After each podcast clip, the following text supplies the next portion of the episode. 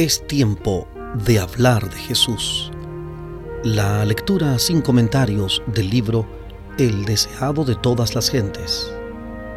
Capítulo 28. Leví Mateo. Hablemos de Jesús. Omar Medina les acompaña. Entre los funcionarios romanos que había en Palestina, los más odiados eran los publicanos. El hecho de que las contribuciones eran impuestas por una potencia extraña era motivo de continua irritación para los judíos, pues les recordaba que su independencia había desaparecido. Y los cobradores de impuestos no eran simplemente instrumentos de la opresión romana.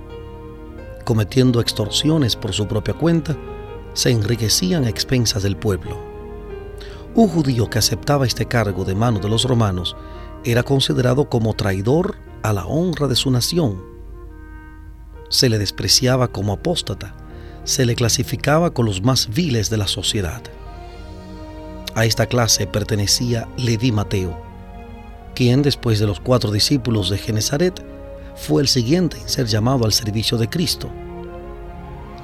Los fariseos habían juzgado a Mateo según su empleo, pero Jesús vio en este hombre un corazón dispuesto a recibir la verdad. Mateo había escuchado la enseñanza del Salvador.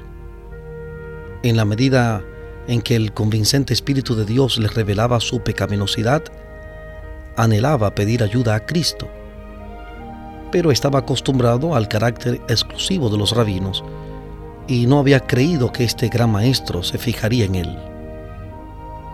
Sentado en su garita de peaje un día, el publicano vio a Jesús que se acercaba. Grande fue su asombro al oírle decir, sígueme.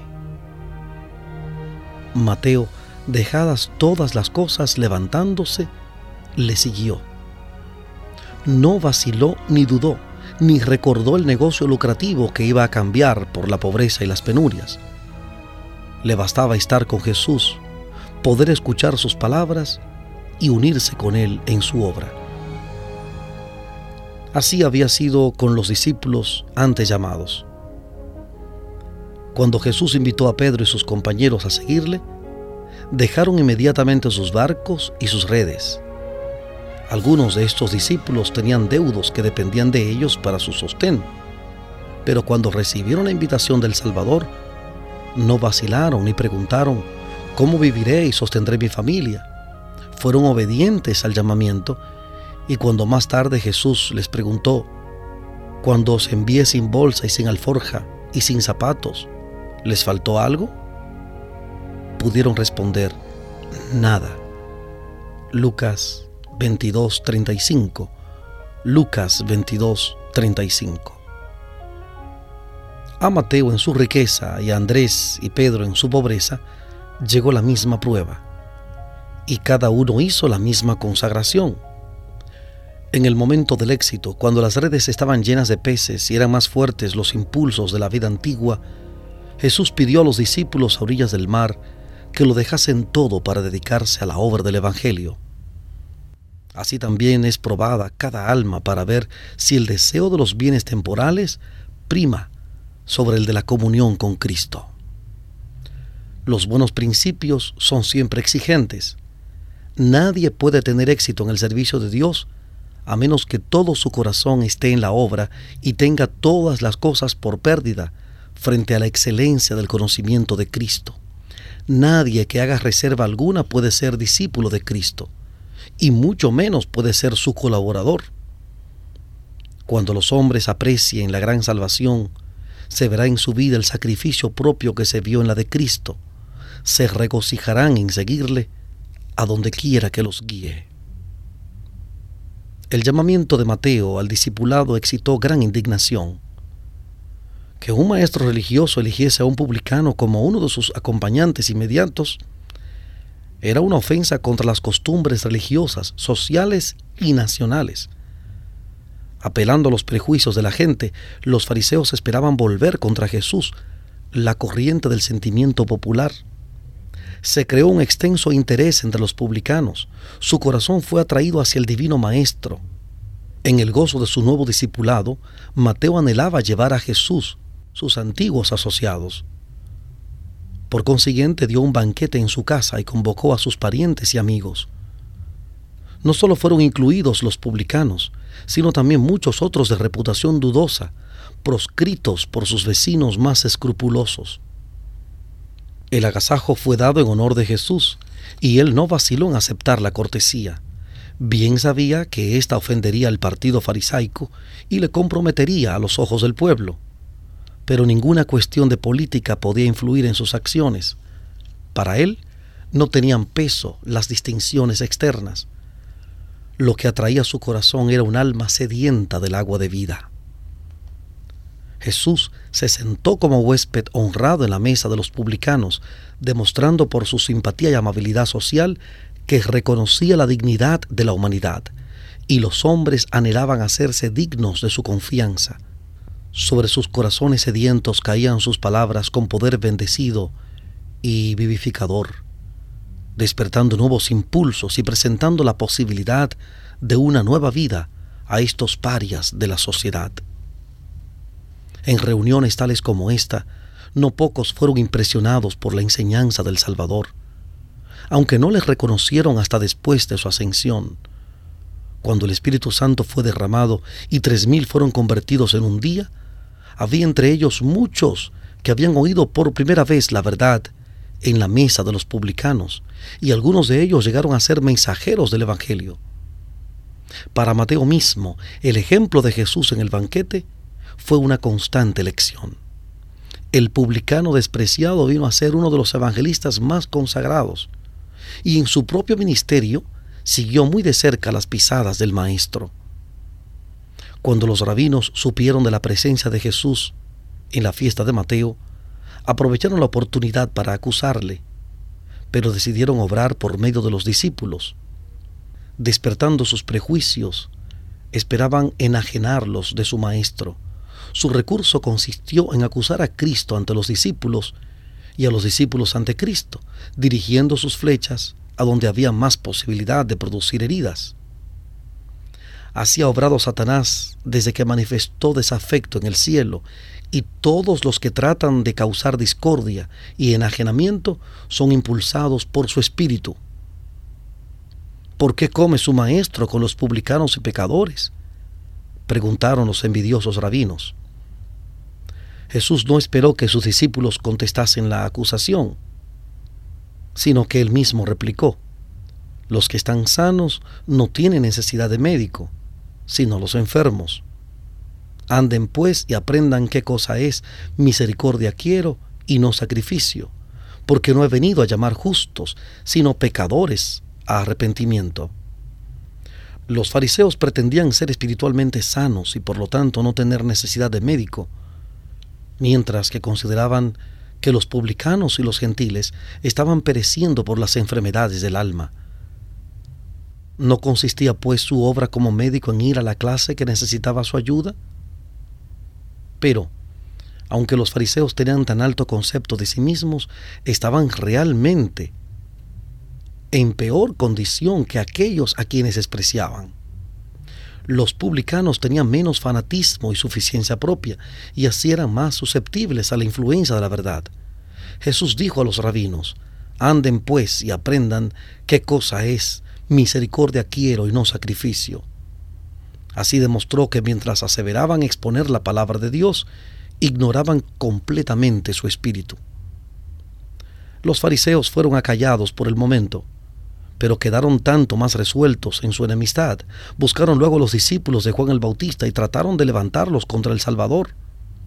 Esos fariseos no habían aceptado la misión del Bautista, habían señalado con escarnio su vida abstemia, sus costumbres sencillas, sus ropas burdas, y le habían declarado fanático, porque él denunciaba su hipocresía. Habían resistido a sus palabras y habían tratado de incitar al pueblo contra él.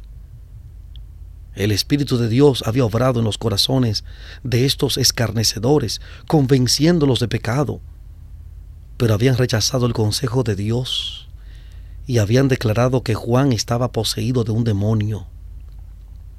Pero ahora que Jesús había venido y andaba entre la gente, Comiendo y bebiendo en sus mesas, le acusaban de glotón y bebedor. Los mismos que hacían esa acusación eran culpables. Así como Satanás representa falsamente a Dios y le reviste de sus propios atributos, la conducta de los mensajeros de Dios fue falseada por esos hombres perversos.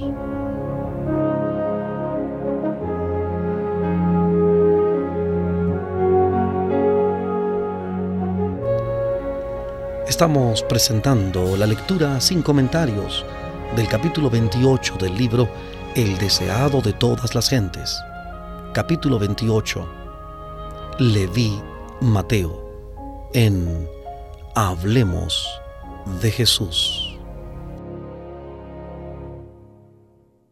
Los fariseos no querían considerar que Jesús comía con los publicanos y los pecadores para llevar la luz del cielo a aquellos que moraban en tinieblas no querían ver que cada palabra pronunciada por el Divino Maestro era una simiente viva que iba a germinar y llevar fruto para gloria de Dios.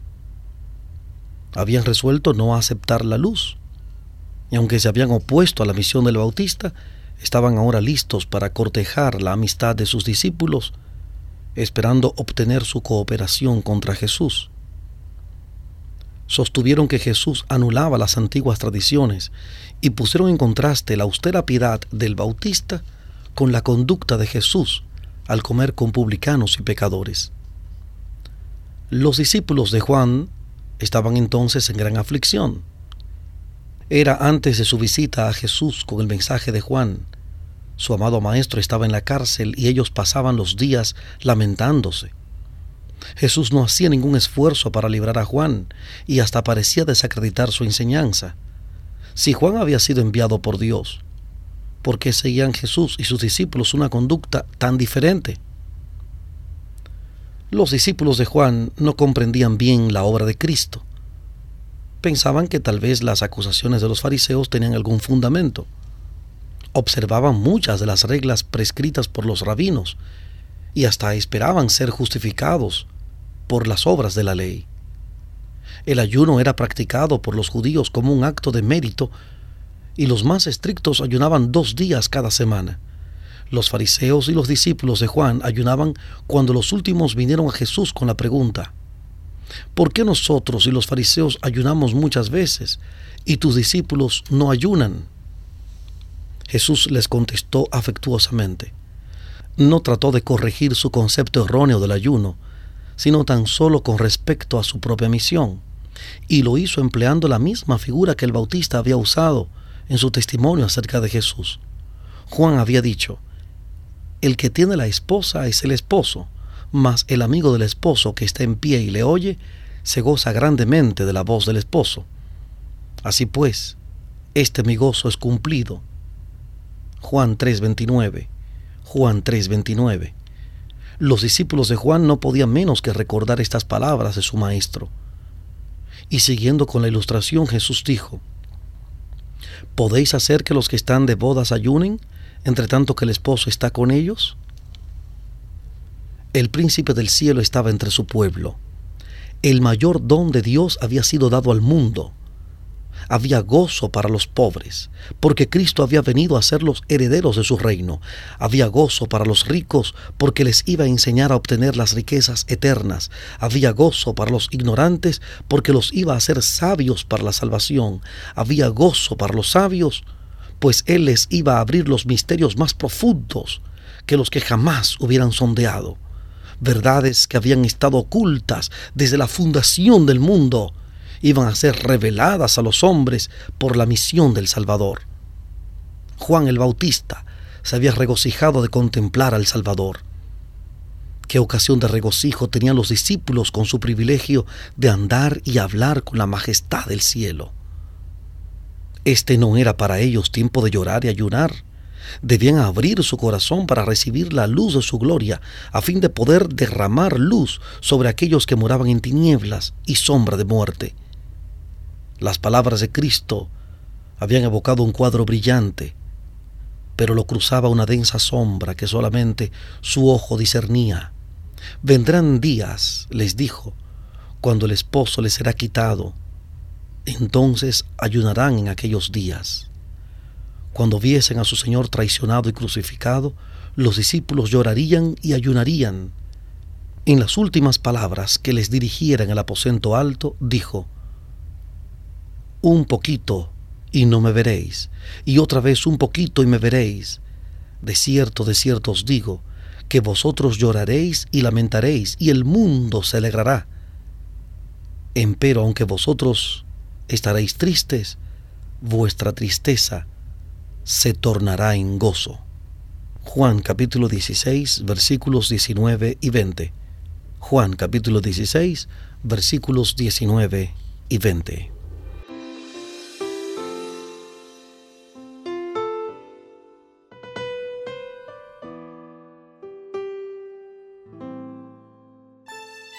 En breve continuaremos en la presentación de este capítulo 28 del libro El deseado de todas las gentes.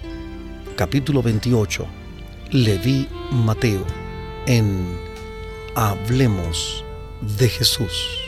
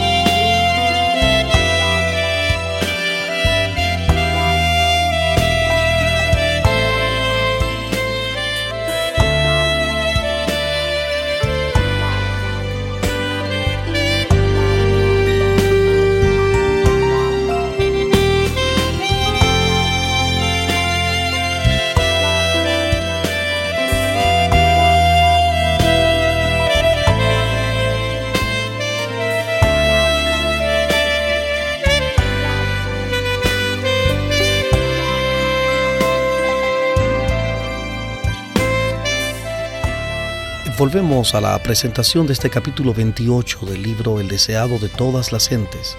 Capítulo 28. Leví Mateo.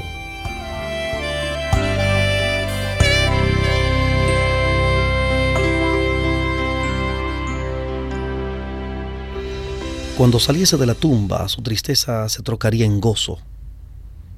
Después de su ascensión, iba a estar ausente en persona pero por medio del consolador estaría todavía con ellos, y no debían pasar su tiempo en lamentaciones. Eso era lo que Satanás quería. Deseaba que diesen al mundo la impresión de que habían sido engañados y chasqueados, pero por la fe habían de mirar al santuario celestial donde Jesús ministraba por ellos. Debían abrir su corazón al Espíritu Santo, su representante, y regocijarse en la luz de su presencia. Sin embargo, iban a venir días de tentación y prueba. cuando serían puestos en conflicto con los gobernantes de este mundo y los dirigentes del reino de las tinieblas, cuando Cristo no estuviera personalmente con ellos y no alcanzaran a discernir el consolador, entonces sería más apropiado para ellos ayunar. Los fariseos trataban de exaltarse por su rigurosa observancia de las formas, mientras que su corazón estaba lleno de envidia y disensión. He aquí, dice la Escritura, que para contiendas y debates ayunáis, y para herir con el puño inicuamente. No ayunéis como hoy, para que vuestra voz sea oída en lo alto. ¿Es tal el ayuno que yo escogí, que de día aflige el hombre su alma y encorve su cabeza como junco, y haga cama de saco y de ceniza? ¿Llamaréis a esto ayuno y día agradable a Jehová? Isaías capítulo 58, versículos 4 y 5. Isaías 58, 4 y 5. El verdadero ayuno no es una sencilla práctica ritual, la escritura describe así el ayuno que Dios ha escogido, desatar las ligaduras de impiedad, deshacer los haces de opresión y dejar ir libres a los quebrantados, y que rompáis todo yugo, que derrames tu alma al hambriento y saciares el alma afligida. Isaías capítulo 58, versículos 6 y 10. Isaías 58, versículos 6 y 10. En estas palabras se presenta el espíritu y el carácter de la obra de Cristo. Toda su vida fue un sacrificio de sí mismo por la salvación del mundo. Ora ayunase en el desierto de la tentación, ora comiese con los publicanos en el banquete de Mateo. Estaba dando su vida para la redención de los perdidos. El verdadero espíritu de devoción no se manifiesta en ociosos lamentos, ni en la mera humillación corporal y los múltiples sacrificios sino en la entrega del yo a un servicio voluntario a Dios y al hombre. Continuando su respuesta a los discípulos de Juan, Jesús pronunció una parábola diciendo, Nadie mete remiendo de paño nuevo en vestido viejo. De otra manera el nuevo rompe, y al viejo no conviene remiendo nuevo. El mensaje de Juan el Bautista no había de entretejerse con la tradición y la superstición. Una tentativa de fusionar la hipocresía de los fariseos con la devoción de Juan no lograría sino hacer más evidente el abismo que había entre ellos. Ni tampoco podían unirse los principios de la enseñanza de Cristo con las formas del farisaísmo. Cristo no había de cerrar la brecha hecha por las enseñanzas de Juan. Él iba a hacer aún más definida la separación entre lo antiguo y lo nuevo Jesús ilustró aún más este hecho diciendo, nadie echa vino nuevo en cueros viejos. De otra manera, el vino nuevo romperá los cueros y el vino se derramará y los cueros se perderán. Los odres que se usaban como recipientes para el vino nuevo, después de un tiempo, se secaban y se volvían quebradizos y ya no podían servir con el mismo fin. En esta ilustración familiar, Jesús presentó la condición de los dirigentes judíos. Sacerdotes, escribas y gobernantes estaban sumidos en una rutina de ceremonias y tradiciones. Sus corazones se habían contraído como los odres resecados a los cuales se los había comparado. Mientras permanecían satisfechos con una religión legal, les era imposible ser depositarios de la verdad viva del cielo pensaban que para todo bastaba su propia justicia y no deseaban que entrase un nuevo elemento en su religión. No aceptaban la buena voluntad de Dios para con los hombres como algo separado de ellos. La relacionaban con el mérito propio de sus buenas obras. La fe que obra por amor y purifica el alma no hallaba dónde unirse con la religión de los fariseos, compuesta de ceremonias y de órdenes humanas. El esfuerzo de aunar las enseñanzas de Jesús con la religión establecida sería vano. La verdad vital de Dios, como el vino en fermentación, reventaría los viejos y decadentes odres de la tradición farisaica. Los fariseos se creían demasiado sabios para necesitar instrucción, demasiado justos para necesitar salvación, demasiado altamente honrados para necesitar la honra que proviene de Cristo. El Salvador se apartó de ellos para hallar a otros que quisieran recibir el mensaje del cielo. En los pescadores sin instrucción, en los publicanos de la plaza, en la mujer de Samaria, en el vulgo que le oía gustosamente, halló sus nuevos odres para el nuevo vino. Los instrumentos que han de ser usados en la obra del Evangelio son las almas que reciben gustosamente la luz que Dios les manda. Son sus agentes para impartir el conocimiento de la verdad al mundo si por medio de la gracia de Cristo los suyos quieren llegar a ser nuevos odres, los llenará con nuevo vino.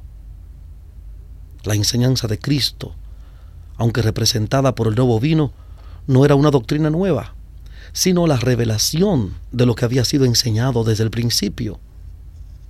Pero para los fariseos la verdad de Dios había perdido su significado y hermosura originales. Para ellos la enseñanza de Cristo era nueva en casi todo respecto, y no la reconocían ni aceptaban. Jesús señaló el poder que la falsa enseñanza tiene para destruir el aprecio y el deseo de la verdad. Ninguno, dijo él, que bebiere del añejo, quiere luego el nuevo, porque dice, el añejo es mejor. Toda la verdad que había sido dada al mundo por los patriarcas y los profetas resplandecía con nueva belleza en las palabras de Cristo. Pero los escribas y fariseos no deseaban el precioso vino nuevo. Hasta que no se vaciasen de sus viejas tradiciones, costumbres y prácticas, no tenían en su mente o corazón lugar para las enseñanzas de Cristo. Se aferraban a las formas muertas y se apartaban de la verdad viva y del poder de Dios.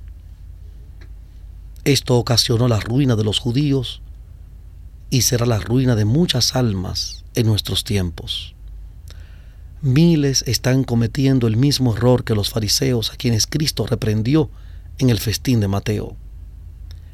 Antes que renunciar a alguna idea que les es cara o descartar algún ídolo de su opinión, muchos rechazan la verdad que desciende del Padre de las Luces confían en sí mismos y dependen de su propia sabiduría y no comprenden su pobreza espiritual. Insisten en ser salvos de alguna manera por la cual puedan realizar alguna obra importante. Cuando ven que no pueden entretejer el yo en esa obra, rechazan la salvación provista. Una religión legal no puede nunca conducir las almas a Cristo porque es una religión sin amor y sin Cristo. El ayuno o la oración motivada por un espíritu de justificación propia es abominación a Dios. La solemne asamblea para adorar, la repetición de ceremonias religiosas, la humillación externa, el sacrificio imponente, proclaman que el que hace estas cosas se considera justo, con derecho al cielo, pero es todo un engaño. Nuestras propias obras no pueden nunca comprar la salvación. Como fue en los días de Cristo, así es hoy. Los fariseos no conocen su indigencia espiritual.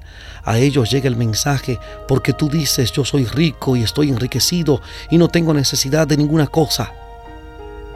Y no conoces que tú eres un cuitado y miserable y pobre y ciego y desnudo. Yo te aconsejo que de mí compres oro afinado en fuego para que seas hecho rico y seas vestido de vestiduras blancas, para que no se descubra la vergüenza de tu desnudez. Apocalipsis capítulo 3 versículos 17 y 18. Apocalipsis 3, 17 y 18. La fe y el amor son el oro probado en el fuego. Pero en el caso de muchos, el oro se ha empañado y se ha perdido el rico tesoro. La justicia de Cristo es para ellos como un manto sin estrenar, una fuente sellada. A ellos se dice, tengo contra ti que has dejado tu primer amor. Recuerda por tanto de dónde has caído y arrepiéntete y haz las primeras obras, pues si no, vendré presto a ti y quitaré tu candelero de su lugar si no te hubieres arrepentido. Apocalipsis capítulo 2 versículos 4 y 5. Apocalipsis 2, 4 y 5. Los sacrificios de Dios son el espíritu quebrantado. Al corazón contrito y humillado no despreciarás tú, oh Dios. Salmo 51, 17. Salmo 51, 17. El hombre debe despojarse de sí mismo antes que pueda ser, en el sentido más pleno, creyente en Jesús. Entonces el Señor puede hacer del hombre una nueva criatura. Los nuevos odres pueden contener el nuevo vino el amor de Cristo animará al creyente con nueva vida. En aquel que mira al autor y consumador de nuestra fe, se manifestará el carácter de Cristo.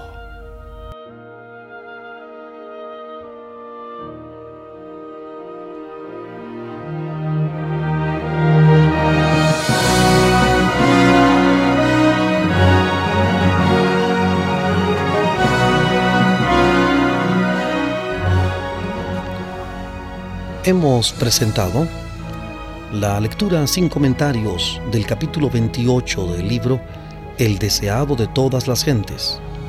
Capítulo 28. Leví Mateo. Este capítulo está basado en el Evangelio según San Mateo, capítulo 9, versículos 9 al 17. Mateo 9, 9 al 17. Marcos 2, 14 al 22. Marcos 2, 14 al 22 y Lucas capítulo 5, versículos 27 al 39. Lucas 5, 27 al 39.